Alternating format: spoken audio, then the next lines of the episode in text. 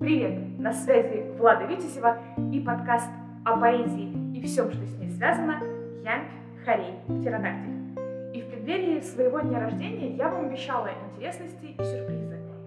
Итак, сегодня мы снимаем этот выпуск Wine Palace, и главный сюрприз – это мой сегодняшний гость, но о нем чуть позже. А пока подписывайтесь на канал, оставляйте комментарии и давайте начинать! Итак, сегодня у меня в гостях телеведущий, режиссер, продюсер и для нас самое главное – популяризатор современной поэзии Владимир Глазунов. Да, привет, Влада. Владимир, добрый день. Я очень рад, что ты вчера была на поэтическом моноспектакле.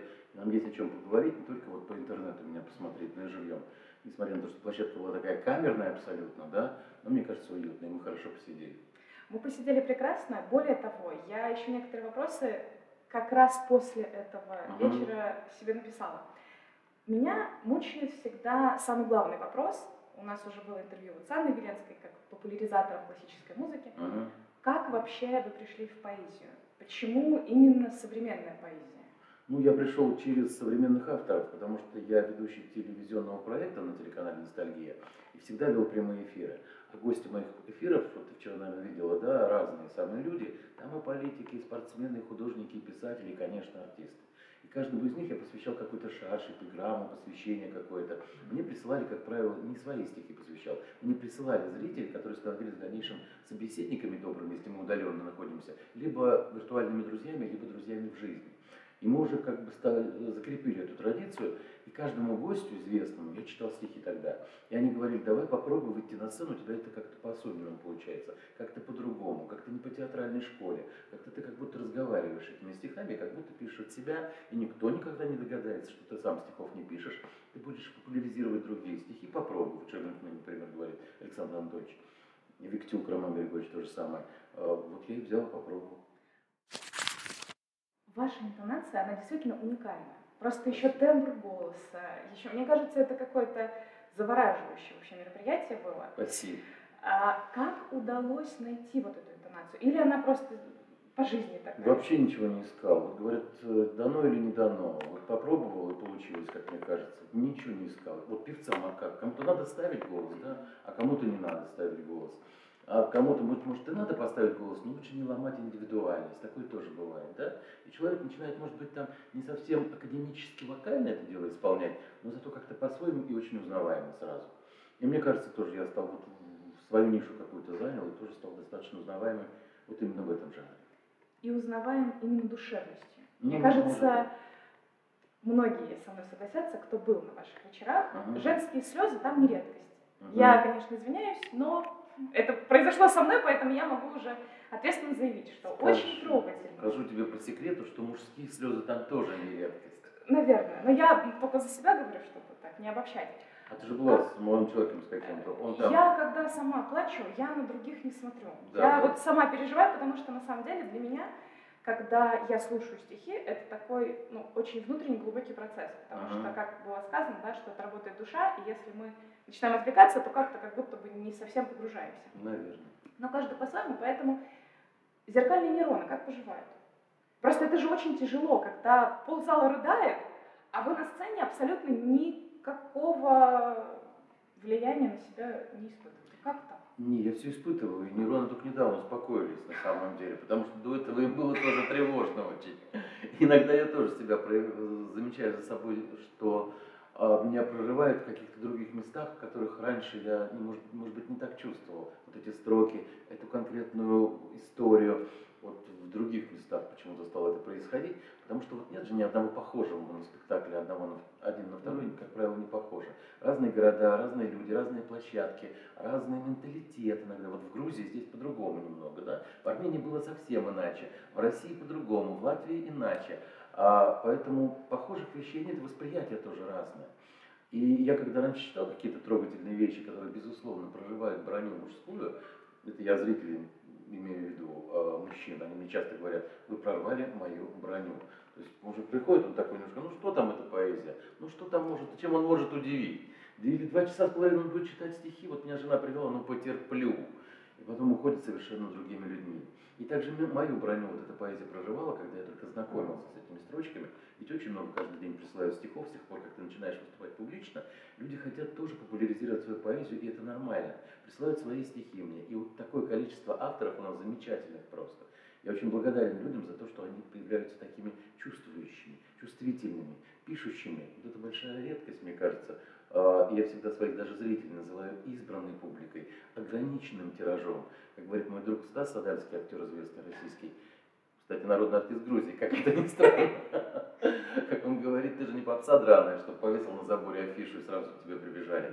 Приходят какие-то свои всегда. И я не встречал разочарования после, когда общался с людьми. Ну, раньше тоже рыдал и плакал, а сейчас подумал, надо себя как-то сдерживать. Это неправильно. Сидеть, подождите, сейчас просто проплачешь, потом вам дальше расскажу. А сейчас уже научился. Все-таки главная эмоция, которая возникает у зрителя, если ты смеешься, как сумасшедший на сцене, это значит, зритель тоже автоматически заулыбается. Если ты начинаешь рыдать, может быть, ты кого-то растрогаешь. Но это, мне кажется, примитивная дорога к душам и сердцам. Я могу поделиться историей, которая вот была вчера. Ага две гости пришли немножко раньше, и мы разговорились, и мало того, что они знают вас, любят уже сколько лет, по Ютубу и так далее, очень рады, что пришли, и они стали рекомендовать других поэтов. Мне это так понравилось. Uh-huh. И для них самый, наверное, главный поэтесса, чьи, чье творчество в вашем исполнении больше всего нравится, это Ирина Самарина Лабиринт. Да, есть и, такая. Да, Замечательный автор. И я так поняла, вот по творческому вечеру, что это действительно такие, наверное, жемчужины. Ага. Как вы отбираете эти стихи? Ну, во-первых, Иру я называю Осадовым наших дней, mm-hmm. по-разному относятся к Осадову. Э, вот кто-то Осадовый за поэта не считает серьезным, слишком примитивен, слишком э, прост, слишком слезоточив для многих. Вот Ира, я считаю Осадовым нашим дней, но я ее за поэта считаю, считаю давно. Давно с ней дружим, и вчера читал огромное количество ее стихов. И вот опять же та история, как выбираешь стихи. Если тебя зацепилось, что-то черкануло, если мурашка пошла, слеза пошла, если ты рассмеялся от души, эмоция, если есть собственная, то мне кажется, я легко тогда эту эмоцию донесу до зрителей. Поэтому вот Ира из тех э, писателей, поэтов, живущих, кстати, в Украине, в Полтаве, который цепляет, безусловно, очень многих. И очень многие ей благодарны не только потому, что я читаю ее стихи, просто она популярный достаточно автор во всем русскоязычном пространстве. Также такая же Анна Тукина, замечательный поэт, мне вчера женщина приносит записочку. А темнота была как я ничего не вижу. Вы, вы сейчас не смотрите, вы потом вот автора только посмотрите. Она так пишет замечательно. Я ничего не вижу, положил записку в карман. Может быть, вы что-то из нее почитаете. Разворачиваю, господи, Анна Тукина, я ее много достаточно читаю. Известный тоже автор, и живет она тоже не в России, живет в Финляндии. Ну, как бы сегодня же нет никаких границ для того, чтобы общаться с людьми. Вот нам с вами повезло, мы с вами встретились. Вы тоже замечательный, красивый, пишущий человек, да? А если бы не встретились, вы бы прислали мне просто свои стихи удаленные, я бы тоже на них, безусловно, обратил внимание. Ну, по крайней мере, проштудировал эту литературу, понял, о чем пишет красивая Влада, и уже принял для себя решение, читать мне эти стихи или не читать. Вот так и происходит. Главное, чтобы меня зацепило. Раз затронули вопрос Осадова, Вчера тоже прозвучало стихотворение, я его узнала, там чуть ли не как в песнях подпевают, а тут подговаривать. Понятно, что так артистично, конечно, из зала не очень получается, но у него, например, э, мне нравится очень стихотворение «У любви не бывает разлук». Угу, красивое, да. И на самом деле, вот на мой взгляд, очень сложно выбрать стихи у автора, у которого практически все трогают. Угу. У него Просто мне подарили сборник Осадова, когда ага. я выпускала свой первый ага. сборник стихов, и мне после презентации его подарили, и я его как раз проштудировала как литературу, и меня цепляли очень многие стихи. Не с точки зрения техники, не с точки зрения там рифма какой-то, а с точки зрения смысла. Ага. Понятно, что все знают, что да, лучше вместе, чем врозь и так далее, но когда кто-то это сформулировал, это легче ложится, воспринимается и отзывается тоже легко. Ага. Как все-таки выбрать, когда у автора очень много стихов, которые вот все отзываются? В моем случае не все а, отзываются. А, не все не далеко так, отзываются. Или отзываются, но я понимаю, что тема близка а, к той, что я уже воспроизводил. Или я понимаю, что есть какая-то перекличка между темами, и они могут как бы логически, поскольку это я стараюсь делать все-таки не концерт, а моноспектакль, они могут как-то логически вытекать одно из другого, тогда они идут в программу. А если я понимаю, что эта тема настолько похожа, что была э, до этого звучала, с предыдущей темой, то я понимаю, что все невозможно охватить, и ты выбираешь лучше. Опять-таки по принципу, вот разорвало тебя или нет. Если вот чуть-чуть, ах, как хорошо, ах, как мало э, с кем хочется проснуться, как много хочется с кем лечь в постель и так далее. И потом эта тема каким-то образом повторяется. У него много я животных стихов. Вот э, баллада «Рыжей дворняги» тоже замечательное стихотворение. Рвущее душу, трогательное. Я его раньше много читал, сейчас отошел. Скажу вам по секрету и скажу больше в эксклюзивном нашем интервью, что я сейчас в следующий раз сюда приезжаю в Тбилиси, а уже есть договоренность с Грибоедовским театром, а, с поэтическим моноспектаклем «Осадов». То есть я там выступаю в роли именно поэта уже. Не просто чтеца, популяризатора, а именно поэта, который рассказывает историю. А у него история богатейшая просто. Это и война, в которой он геройски выстоял, это лишение а, зрения, да, он потерял зрение во время войны, это и операция, которая, по сути дела, уже не граничила жизнью. Уже мало кто верил, что вот 12-я операция поможет. Это и послевоенное предательство там и коллег, и в любви, и потом уже он находит судьбу всей своей жизни, которая тоже популяризирует его стихи. И мне кажется, он никогда не был, по большому счету, незрячим человеком. Вот есть люди, которые видят душой, сердцем, понимают, как это все происходит, чувствуют, как будто бы, иногда, мне кажется, незрячие видят больше, чем зрячие чувствует больше, кожей видит, состоянием, нутром своим видит. Вот таким был Асадов, поэтому такая пронзительная лирика у него. Вот как Матрона Московская знаменитая святая, она ведь тоже была незрячей.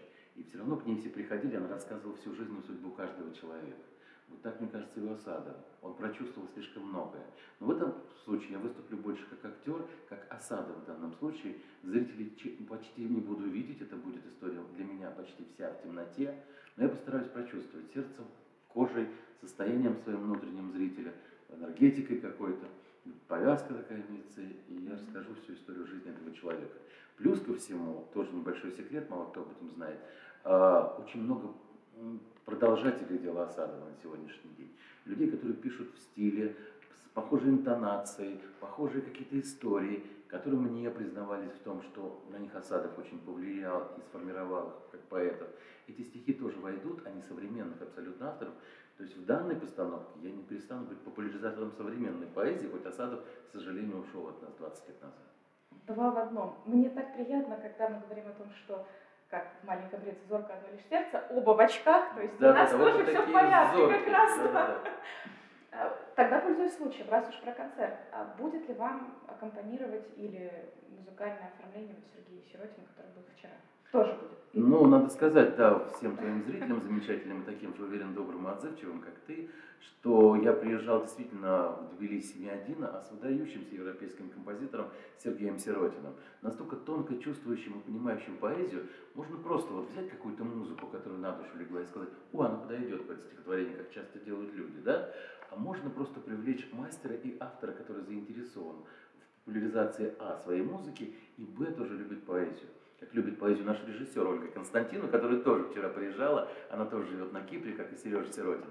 Конечно, мы уже команда сложившаяся, и, конечно, мы будем вместе работать. Наверное, ему тоже завяжу глаза на какой-то момент, чтобы почувствовать. Кстати, есть такая история, стихи в темноте называются в Москве, это в каких-то клубах проводится. Я еще этого не делал, но очень хочу попробовать. Потому что вот ты вчера побывала на поэтическом моноспектакле, наверняка поняла, что, в принципе, визуальный ряд, если его исключить, то он будет все равно, ты поймешь, что он не главный в этой ситуации.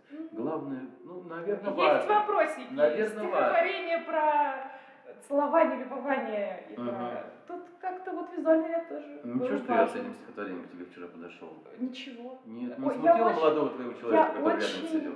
Нет. Нет? Главное, что меня не смутило.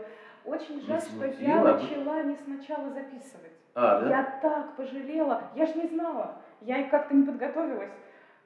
Ну, скажу тебе опять же по секрету, что это первое интервью, которое я даю после поэтического своего моноспектакля тебе, поэтому никто другой этого не увидит, никому другому я это не признаюсь и не сделаю, и что она не успела тогда, сделаем сейчас. На ваших глазах это произойдет, а для Влада это будет полная неожиданность. Это была Марина Цветаева. Я просто говорил про Цветаеву и говорил о том, что кто-то ведь приходит не только на поэзию современную, кто-то вообще ее не признает. Для кого-то я делаю открытия, такие имена, как Тукина, который говорил сегодня, как Макс Стерн, помнишь, было стихотворение «Хочу тебя», не в смысле переспать, а просто это Макс Стерн написал. Кто-то Наталью Задорожную не очень любит, скажи, а ты меня сегодня любишь. Ира Самарина «Лабиринт». Кто-то приходит прям вот Почитайте «Серебряный век» обязательно. Или почитайте «Шестидесятников» великих Рождественского Евтушенко Ахмадулину, там, Риму Казакова. И тоже приходится, потому что, ну как приходится, не то, что я прям через силу это делаю, просто есть какие-то крупицы, которых я сам нежно люблю и с радостью поделюсь. Поэтому я читал и Цветаеву вчера, вот Влада свидетельница, и того же Рождественского, да, и того же Евтушенко. А что касается смутил, не смутил, странно, что я не смутил эту девушку. Вот это правда странно, я вам хочу сказать. Мы повторим эту историю. Итак, Марина Цветаева. Ваш нежный рот – сплошное целование. И это все. Я совсем как нищий. Кто я теперь? Единственный? Нет. Тысяча. Завоеватель? Нет. Завоевание. Любовь ли это, любование – пера причуды и первопричина, томление по ангельскому чину и чуточку притворства по призванию. Души печаль, очей очарование. Пера ли росчерк, ах, не все равно ли как назовут сие уста.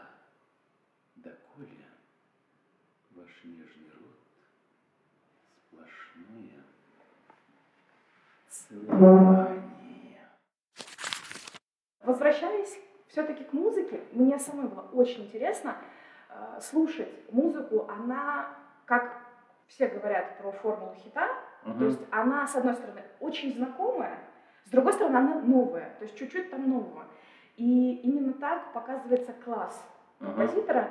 И действительно было очень интересно, как она совпадала с голосом, как она наоборот, голос уходил, а она проявляла себя. Ага. Или голос был, она затихала. Для вас музыкальное оформление ваших стихов – это must-have, это тренд, это что оно для вас? Это какой-то бонус. Вот как это воспринимаете? Я воспринимаю это как единое целое, потому что для меня, честно тебе скажу, стихи – это тоже музыка. И если убрать музыку и работать только интонацией, только голосом, наверное, тоже будет определенный эффект. Но если ты хочешь усиления этого драматургического эффекта, то, конечно, музыка здесь необходима. И еще раз говорю, что не та музыка, которую ты, даже у того же Сиротина, у него прекрасные альбомы, написанные были заранее. И честно скажу, мы пытались брать готовую музыку и подкладывать их по стихи. Но потом пошли некоторые заказы, я стал записывать аудиокниги для людей. Есть вопрос с авторскими правами, в конце концов, это тоже важно.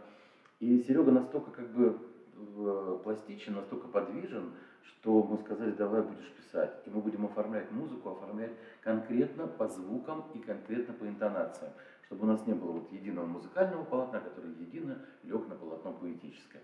Мы понимаем, где нам нужно усилить эффект, где нам нужно руководить музыкой, где нужно проиллюстрировать ребенка, где нужно взрослого человека, который повзрослел, которому помнишь стихотворение про маму, где ему 40 лет, и музыка снова вступает уже с другой совершенно силой по-другому тебя берет. Стихотворение «Ты веришь в Бога» Ирина Самарина «Лабиринт», который в конце Сережа обязательно дает определенный акцент, такая у нас идет наплыв некий внутреннего волнения, который возникает и у меня, мне кажется, у всего зрительного зала. И вот там это работает. Я специально, если обращал внимание, порой не делаю зрителям никаких реверансов для того, чтобы они не начали аплодировать раньше времени, чтобы музыка немножечко протянулась и закончила это произведение, потому что у нас единое целое. Оля Константину, про которую я про которую говорил, режиссер наш с Кипра, она очень много работает с Сережей именно в плане музыкальном, объясняя ему порой, как режиссер, он сам по себе выдающийся композитор, но как режиссер объясняя ему те акценты, ту кульминационную составляющую, которая важна в каждом стихотворении, где войти и где выйти. У меня было ощущение, что вот эта музыка, которая длится после окончания стихотворения, она дает возможность дочувствовать до конца. Да, вот то так есть и есть. Мы вместе чувствовали, то есть с артистом, а потом каждый человек углубляется в себя и уже может вздохнуть снова и на аплодисментах отдохнуть, uh-huh. и потом погружаться в новую какую-то реальность, в новую картинку, в новую uh-huh. историю. Ну, поскольку я в Тбилиси привез, что называется, лучше, uh-huh. то там были такие действительно концертные моменты, когда аплодисменты шли после каждого стихотворения. На самом деле, простраиваем на спектакль, вот будущий спектакль, про который я говорил, он будет все-таки таким единым полотном идти, и там места для аплодисментов почти не будет. Мы не будем разрывать всю эту часть и не дадим, как ты говоришь, возможности передохнуть зрителям, за исключением, может, каких-то моментов, которые непроизвольно просто просятся. Или там же будут такие моменты, когда Асадов выступает перед публикой, и там ему аплодируют активно. И мы это абсолютно перенесем в день сегодняшний, и тогда мы дадим возможность зрителям так все пойдет единым полотном, пусть зрители все это прочувствуют до конца, иногда может быть, поймут, что это слишком быстро закончилось, потому что все быстро, не стихотворение за стихотворением, как было в этот раз в Тбилиси, и тогда, может быть, у нас получится именно спектаклевая история. У меня сразу две ассоциации тогда. Первая – это про драматургию в кино, потому что действительно вот этот моноспектакль, он был драматургически очень грамотно выстроен uh-huh. по поводу кульминации и так далее. А другая ассоциация – это про концерт классической музыки. Uh-huh. То есть там же тоже аплодисментов конкретные, там, три раза они могут прозвучать за весь uh-huh. вечер, но при этом такие качели эмоциональные, что действительно оно того стоит. Uh-huh. Поэтому я уверена, что все будет супер. Ну дай бог. Здесь, в Тбилиси, раз уж мы здесь, очень популярны сейчас стали такие творческие вечера, самодельные. То есть uh-huh. понятно, что это не профессиональные артисты и так далее и конкурсы даже на публику рассказывают. И есть поэтические слэмы, когда вот современная поэзия и на злобу дня что-то читают. Поделитесь своим опытом вот жюри таких конкурсов или каких-то, может быть, премий поэтических, ага. если такой Были разные конкурсы. Конкурс «Красная гвоздика», пожалуй, самый известный со времен Советского Союза. А, я преподаю в актерской, самой известной детской тренинговой школе в Москве. Она так называется «Актер». Они проводят такие массовые, серьезные конкурсы поэтические. Еще были какие-то моменты. А, мне всегда очень сложно журить. Я такой абсолютно не жесткий в этом ситуации. Лояльный человек, и я знаю, как порой сложно дается человеку первые шаги на сцене, как дается творчество, как можно легко сломать эту тростинку быстро. Конечно, иногда нужно человеку объяснить некоторые нюансы, провести такой хоть короткий, но мастер-класс о том, как эти шаги правильно сделать, как не ошибиться, как пройти по лезвию ножа, как сформировать себя. И в этом отношении стараюсь делать какие-то очень тактичные замечания человеку, а, а не рублю с плеча. Поэтому я такой добрый, лояльный судья, и, как правило, люди приходят вновь и вновь или присылают тебе потом какую-то историю, и некоторые берут уже отдельные мастер-классы для себя, что я делаю и онлайн, и офлайн, и в своей поэтической школе. Поэтому вот так происходит. В своей поэтической школе? Ну, она такая, это частная школа а. абсолютно. Частная школа в России у меня есть такая поэтическая. А, здорово. Где несколько учеников всего. Если раньше это был МГУ, а, факультет журналистики, высшая школа телевидения, я там преподавал просто момент э, телевизионного мастерства. Потом вот школа актер, про которую я вспомнил. А сейчас э, у меня просто своих несколько учеников, и такая маленькая небольшая частная школа, с которой мы индивидуально, как правило, занимаемся, что гораздо круче, чем работать с аудиторией. Тогда ты чувствуешь человека, тогда ты понимаешь раскры... возможность раскрыть его таланта и той самой индивидуальности, про которую мы говорили в начале нашего разговора. Их немного, этих учеников, но, надеюсь, разрастутся, и у нас, быть может, появится какое-нибудь красивое помещение, вот типа того, в котором мы сейчас находимся, а мы находимся в удивительно красивом месте, в отеле Вайн Палас, который нас приютил здесь. И я не могу этого не сказать вам и Владе, что несмотря на то, что он вроде не в эпицентре находится, не возле старого города в Тбилиси, но здесь так тихо, уютно и спокойно, а Вайн, вы сами понимаете, что в этом паласе очень много вкусного вина, поэтому мы здесь с Владой и буквально готовы распить уже бутылочку накануне ее дня рождения, да еще за апрель, который за окном. Так, раз уж про день рождения, я тут приготовила свой сборничек. Так. И вчера угу. я не услышала своих стихов. Ну, и надо, мне кажется, срочно исправить это конечно. недоразумение, просто ну, так вышло. Конечно, конечно. Вот, поэтому, пожалуйста, как это если происходит? не сложно, вы закрываете а глаза, и мы гадаем на кофейной гуще, открываем страницу, да? И ну, можно по логике какую-нибудь циферку странички выбрать. Тут как на ваше усмотрение. Я закрою глаза, я не вижу, а вы там выбираете любое. Мне ни за одно стихотворение не стыдно, так что мне просто интересно, какое будет и как это будет, потому что услышать в вашем исполнении свое стихотворение, мне кажется, это дорогого стоит. Я считаю, что мы должны быть справедливы, Влада. Я сейчас даже не буду угадать, можете глаза не закрывать, потому что у вас день рождения 21 числа, то есть завтра. Ничего себе, хотя заранее почему-то не принято поздравлять, но мне кажется, это суеверие прочь. Да, вот там сейчас кто-то стукнул, точно прочь. Суеверие. Вот слово прочь это хорошо, наш бы композитор так и обозначил. Он бы хлопнул дверью или какой-нибудь ба ба ба бам сделал. Вот так у нас и произошло. Это все живой разговор. Я веду живые прямые эфиры всегда, и у нас с Владой такая же абсолютная история. Так вот, я начал говорить, что у вас день рождения 21-го, то есть завтра, а у меня 20-го. Января, правда, а. но, но не апреля. А то я просто... Я зимний, это вы красивая, цветущая весенняя, а я зимний. Поэтому что я буду про свое 20-е вспоминать, хоть мы сейчас выходим в эфир 20-го. Мы прочитаем давайте 21-го. Вот я открыл на странице 21, видите, 21. Да еще, это, да еще это и соло, оказывается. Сейчас будет сольное воспроизведение стихов, видимо, в моем сольном исполнении. Давай попробуем 20, 20, 21 страницу, раз уж так получилось. А, соло стихотворения Влады Витязевой. Итак. Рвутся струны в игре неистовой, раскалившись от натяжения. Ранят деку неявно, исподволь, ставя точку в конце сражения. Между пальцами и желанием прозвучать антифоном с миром, удержав хоть на миг дыхание, сохраниться в веках ампиром. Руки ноют в изнеможении, до финала репризы бездна.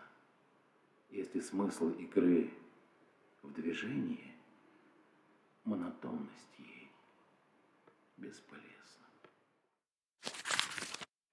Ну, вообще, я уже говорил, что похожих вещей не бывает. Я обещаю тебе, когда приеду в следующий раз в Тбилиси, обязательно прочитаю, может быть, не это стихотворение, а что-то, что будет созвучно той теме, которую я привезу. Ладно? Я И если это прочитаю, ты тоже не удивляйся, если вдруг оно звучит по-другому. Я же тебе говорю, не бывает похожих моментов. Так же, как не бывает двух похожих спектаклей, да, хоть они выстроены по мизансценам одинаково, по репризам и так далее. Но это же не кино, которое сняли на пленочку и все запечатлелось. Единственное, что будет всегда похоже, это наша встреча с Владой сегодня, поскольку тут ничего не перепишешь. И мы с вами абсолютно честны и откровенны, а главное, как мне кажется, живые в этом разговоре. А что касается стихов, они тоже живые. Поэтому они могут звучать совершенно по-другому спустя какое-то время. И я обещаю, что Владины стихи, Витязевой, Влады, обязательно прозвучат. Я накануне, с удовольствием сейчас прочитал накануне твоего дня рождения, потому что очень хочу, чтобы ты его хорошо завтра отметил. Чтобы у тебя апрель был всегда в душе. Неважно, что у тебя там, какое время года за окном. Весна в душе, сама понимаешь, главнее, как поется в известной песне, и погода в доме, и осень прекрасна, когда на душе весна. Поэтому вот я тебе желаю в любое время года вот этого внутреннего состояния полета и рассвета. И, конечно, чтобы творчество всегда было рядом с тобой, а главное вдохновение. Спасибо большое. Аплодисменты еще раз. И все-таки стихи, стихов много не бывает, стихи все разные. И, если честно, меня после вчерашнего вечера, а, наверное, зацепила поэзия оттепели, поэзия шестидесятников. Uh-huh. Почему? Потому что именно тогда был такой всплеск, потому uh-huh. что тогда люди почувствовали свободу, поэты стали более откровенными. И я себе немножечко тоже подгляну, я uh-huh. тоже могу читать стихи по, так сказать, заготовочкам. Uh-huh. И Евгений Евтушенко, наверное, не главный, но один из ну, конечно, главных да. представителей шестидесятников, у него много стихотворений с таким посылом, с мыслью, да, о том, что, например, я два прочитаю, вот стихотворение «Женщинам», оно начинается «Женщины, вы все, конечно, слабые, вы уж по природе таковы». Да? И есть еще стихотворение, которое прозвучало вчера uh-huh. на моноспектакле «Благодарность», и там есть вот этот э, четверостишье «Как получиться в мире так могло, забыв про смысл ее первопричины, мы женщину сместили, uh-huh. мы ее унизили до равенства с мужчиной». Меня, как гостью моноспектакля, зацепило слово «унизили» угу. до равенства с мужчиной, потому что, во-первых, «унизили» само слово очень резкое, яркое. И вот недавно было 8 марта, и тоже была опять полемика, насколько стихи 20 века подходят под тенденции и время наше, то есть 21 век. Потому что даже когда мы обсуждали новогодние песни, та песня, которая была популярна там, в 30-х, 40-х, сейчас ее нет ни в чартах, нигде, на английском языке, потому что там есть намек на то, что мужчина принуждает женщину к тому, чтобы она осталась, выпила вина, потому что снег за окном. Uh-huh. В принципе, безобидная песня. То есть, если где-то ее услышать, то все нормально. Но если немножечко вдаться в какие-то серьезные вопросы, и можно накопать очень много того, даже чего там она не подразумевала. Uh-huh. Насколько для вас вот эта поэзия 20 века, Серебряного века, те моменты, которые сейчас, может быть, не всегда гладко проходят, насколько uh-huh. для вас важно оставить эти стихи в своем репертуаре и насколько они вам близки? Ну, если я прочитал их э, публично mm-hmm. на большую аудиторию, там, на своем YouTube-канале, либо с экрана телевизора, либо как вчера в Тбилиси в моноспектакле, значит важны. безусловно. Раз, значит, я на них остановился, значит, выбрал. Что касается резкости некоторых выражений, вот того же Евтушенко, согласен, он всегда идет на каком-то контрапункте, вот такой неимоверной нежности, да. даже чуть-чуть эротики, согласитесь, в этом стихотворении она тоже присутствует. И тут такая пух, вывод такой рубленый, казалось бы, с плеча. Мы женщину унизили, мы ее там унизили до с мужчиной и так далее. И вот то, что ты говоришь тогда и сегодня, насколько вот теперь это сопричастно с нашим сегодняшним днем, видимо, да, если вдруг из 20 века обсуждаем тему Евтушенко и это стихотворение, значит оно либо не потеряло актуальность, либо обрело какие-то другие грани и краски, которые в сегодняшний день засверкали. А тогда, быть может, они были такими, проходящим моментом. Если помнишь, знаменитые слова «поэт в России больше, чем поэт» принадлежат ему же, Евгению Евтушенко. И этот человек, значит, напророчил немножечко ту историю, о которой мы сейчас с тобой говорим. Уже давно нет Евтушенко, уже давно нет 20 века, уже прошло 30 или сколько лет с тех пор, как написано это стихотворение. А значит, поэт на пророк, все-таки пророк, значит, он больше, чем поэт. Хотя у них вот с другой шестидесятницей, они мне оба об этом рассказывали, был бесконечный спор с Риммой Казаковой. Она тоже потрясающе писала, она тоже известная шестидесятница, тоже поэт оттепели. И она ему отвечала в поэзии, поэт в России меньше, чем поэт. И потому-то потому. Сейчас не буду иллюстрировать там эти стиховки, просто боюсь соврать или ошибиться. А Евтушенко доказывал обратно. И, видимо, был он прав, раз мы с тобой эту сегодня историю обсуждаем. Тогда ведь не было таких серьезных в Советском Союзе гендерных различий, тогда не думали о том, что мужчины стали, ну, по крайней мере, широко не обсуждали, да, вот эту универсальность мужскую, которая сегодня наступила, или такой твердость женского характера, которые тогда, конечно, были доярками и трактористами, но все равно оставались женщинами, и все равно было понятие сильного пола тогда, да. Сейчас немножко вся эта история смикшировалась.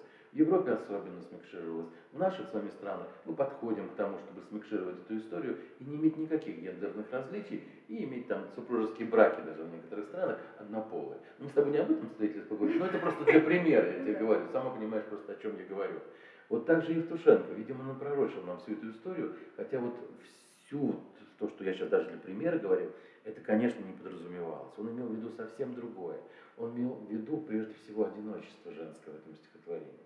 То есть настолько мужчина может проявить себя, э, подойти к женщине вот с особенной какой-то стороны и особенным образом, что она вновь почувствует себя женщиной, даже если на какой-то момент это ушло. А когда ты становишься одиноким, и когда ты на себе, на своих плечах тянешь все на этом свете, у тебя нет родного, теплого или там сильного плеча рядом, тогда вот, наверное, ты ощущаешь себя бесполым существом. И женщиной, и мужчиной, и добытчиком, и кормильцем в семье и так далее. Но Евтушенко говорил о том, что именно нужен определенный подход, нужна определенная доброта, ласка, внимание. И тогда все это происходит, все, что становится на свои места, как Богом создано. Мужчина появляется, женщина появляется и нежность. Она сказала, он уже уснул, задернув полок над кроваткой сына. Верхний свет неловко погасила и, съежившись, халат упал на стул. Мы с ней не говорили про любовь. Она шептала что-то чуть картавя, звук «Р», как виноградинку катая, за белую ограду из зубов. А знаешь, я ведь плюнула давно на жизнь свою. И вдруг так огорошить. Мужчина в юбке, ломовая лошадь. И вдруг я снова женщина. Смешно. Быть благодарным – это был мой долг ища защиту в беззащитном теле, зарылся я зафлаженный, как волк, в доверчивый сугроб ее постели. Но как волчонок, загнанный одна, она в слезах мне щеки обшептала. И то, что благодарна мне она, меня стыдом студеным обжигала. Мне окружить ее блокадой рифм, теряться то бледнее, то краснее. Но женщина меня благодарит, за то, что я мужчина, нежен с ней. Как получиться в мире так могло, забыв про смысл ее первопричинный. Мы женщину сместили, мы ее унизили до равенства с мужчиной. Какой занятный общество этап, коварно подготовленный веками. Мужчины стали чем-то вроде баб, а женщины почти что мужиками. О, Господи! Как сгиб ее плеча мне вжался в тело, голодно и голо, и как глаза неведомого пола преображались в женские, крича. Потом их сумрак полузаволок. Они мерцали тихими свечами. Как мало надо женщине, мой Бог, чтобы ее за женщину считали. Вот такое Евтушенко, в котором полно нежности, как мне кажется. Кто-то найдет другие смыслы. Согласись, в этом тоже уникальность поэзии, да? Когда она многогранна, когда она такая прям концентрированная вещь, и только ищи эти смыслы. Здорово, что спустя годы по-другому смотришь на это все. А вот я сейчас читал, кстати, обратил внимание на то, что раньше не обращал внимания. А, зарылся я зафлаженный, как волк, в доверчивый сугроб ее постели. То есть он тоже, знаешь, чувствует себя не совсем уверенным в этой жизни человека. То есть он в доверии, в доверии пытается каким-то образом тоже найти свою какую-то определенную нежность. И открывает в ней женщину. Такое взрослое стихотворение, но тем не менее оно, мне кажется, очень тонкое. В то же время с тем анализом, про который мы выше с тобой говорили. Свойственно Евтушенко. Рубленность такая у него есть определенная. Не такая, конечно, как у Маяковского или порой Рождественского, но все равно своя какая-то. Он такой был аналитик. Сейчас еще, когда в тренде вот эта новая искренность, оно угу. еще по-другому слышится. Вот. Я уверена, что если пообщаться с теми, кто слышал тогда, вот с тем поколением, это угу. будут абсолютно разные оценки. И по поводу пророчества поэзии, на самом деле, ну, это и по Цветаеву, можно сказать, и Георгий Иванов, он писал о том, что он вернется в Россию стихами. И на самом деле это так и получилось. Ну вот какие-то, наверное, взгляды в будущее, они отражаются. И, например, у меня какие-то стихи, которые были написаны в 2004-2005 году, они uh-huh. сейчас слушаются и слышатся еще более актуальными, чем тогда. Я могу тебе сказать, вот тоже тот самый момент пророчества поэтов хороших есть всегда, согласись. И поэт не, не, запро, не запрограммирован на то, что я вам сейчас расскажу, а через столетие вы расшифруете это по-своему, да? Он так так дается вот это вот, да, вот это вот э, портал так открывается. Мы слушали стихи, мы обсуждали очень важные вопросы. Но вы же заметили, что очень важно знать свой бэкграунд. И именно в следующем выпуске о нем и поговорим, о поэтическом бэкграунде 21 века. Так что следующий выпуск, как обычно, ровно через две недели, 4 мая. До встречи в эфире!